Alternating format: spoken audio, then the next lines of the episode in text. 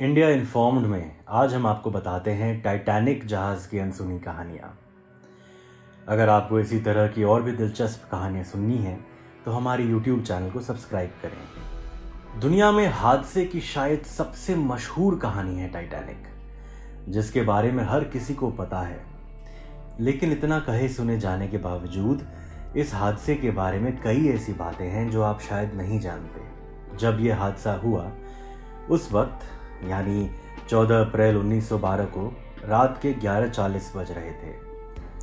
Ship पर iceberg पर निगाह रखने वाले व्यक्ति, जिसे लुकआउट कहते थे, उसे यानी फ्रेडरिक फ्लीट को बस इतना कहने का वक्त मिला। आइसबर्ग राइट अहेड आइसबर्ग देखने और शिप के टकराने के बीच का वक्त था। महज सैतीस सेकेंड। करीब तीन घंटे बाद, रात के दो बज के बीस मिनट पे टाइटैनिक टूटकर दो टुकड़े हो गया। जैसा फ़िल्म में भी दिखाया गया है, दो घंटे बाद यानी सुबह के करीब चार बजे, एक जहाज़ आर एम एस कारपेथिया वहाँ पहुँचा और फिर जो लोग ज़िंदा बच गए थे, उन्हें लेकर न्यूयॉर्क की ओर रवाना हो गया।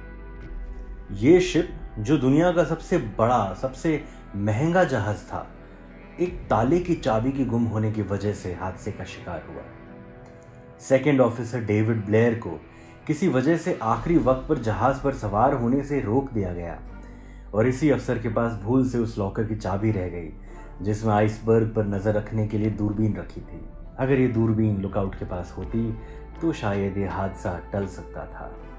शिप के फ़र्स्ट ऑफिसर विलियम मर्डॉक ने आइसबर्ग को देखने के बाद टाइटैनिक को मोड़ने की कोशिश की।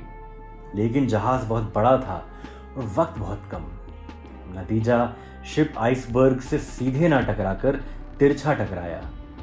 कुछ लोगों का कहना है कि अगर जहाज़ सीधा टकराता तो शायद उसे तोड़ता हुआ आगे बढ़ जाता और जहाज़ डूबने से बच जाता। जो आइसबर्ग टाइटैनिक से टकराया, वो ग्रीनलैंड के एक लाख साल पुराने ग्लेशियर से, हादसे के चार साल पहले, यानी 1908 में टूटकर बहता हुआ करीब 3000 किलोमीटर तैरकर उस जगह पर पहुँचा, जहाँ अटलांटिक में टाइटैनिक उससे जा टकराया।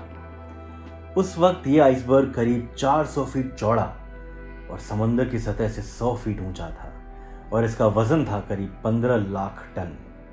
एक लाख साल पुराना बर्फ़ का टुकड़ा अगर हज़ारों किलोमीटर तैर कर उस रात टाइटैनिक से टकराया तो ये अनोखी बात तो है ही।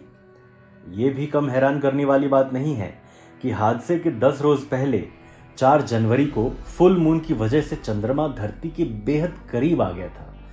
इतना करीब जितना पहले लगभग 1100 साल पहले सात सौ छियानवे एडी में था और इतना करीब आगे होगा बाईस सौ ईस्वी में।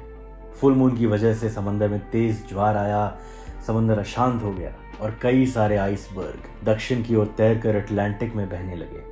इनमें से ही एक आइसबर्ग वो था जिससे टाइटैनिक टकरा गया। टाइटैनिक पर अमेरिका और ब्रिटेन के कई बड़े रईस सवार थे। इनमें से एक थे जॉन जेकब एस्टर फोर्थ।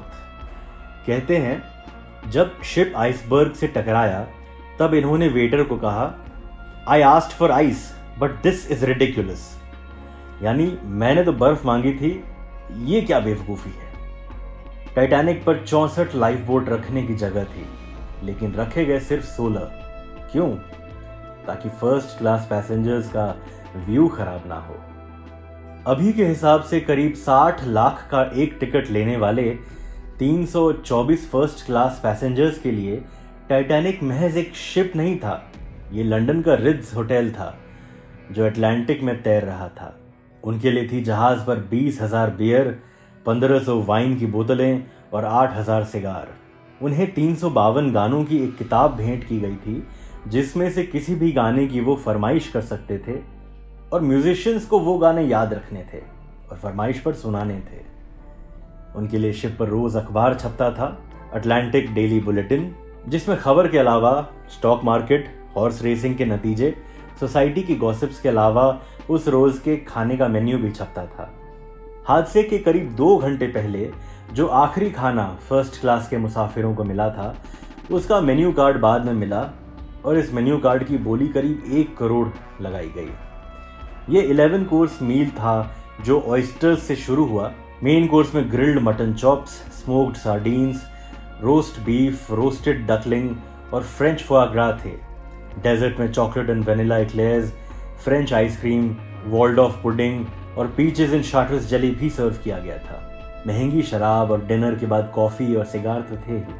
और अब आखिर में बात मॉर्गन रॉबर्टसन के नॉवल फ्यूटिलिटी की, जो हादसे के चौदह साल पहले छपी थी। इसमें एक शिप टाइटन की कहानी है, जो दुनिया का सबसे बड़ा शिप था, जिसे अनसिंकेबल कहा जाता था। लेकिन अप्रैल के महीने में ये एक आइसबर्ग से टकराकर ये अटलांटिक के तल में समा गया। इस शिप में जितने लोग सवार थे, उनमें से आधे के लिए भी लाइफ बोट नहीं थे। कहानी सुनी सुनाई लगती है ना?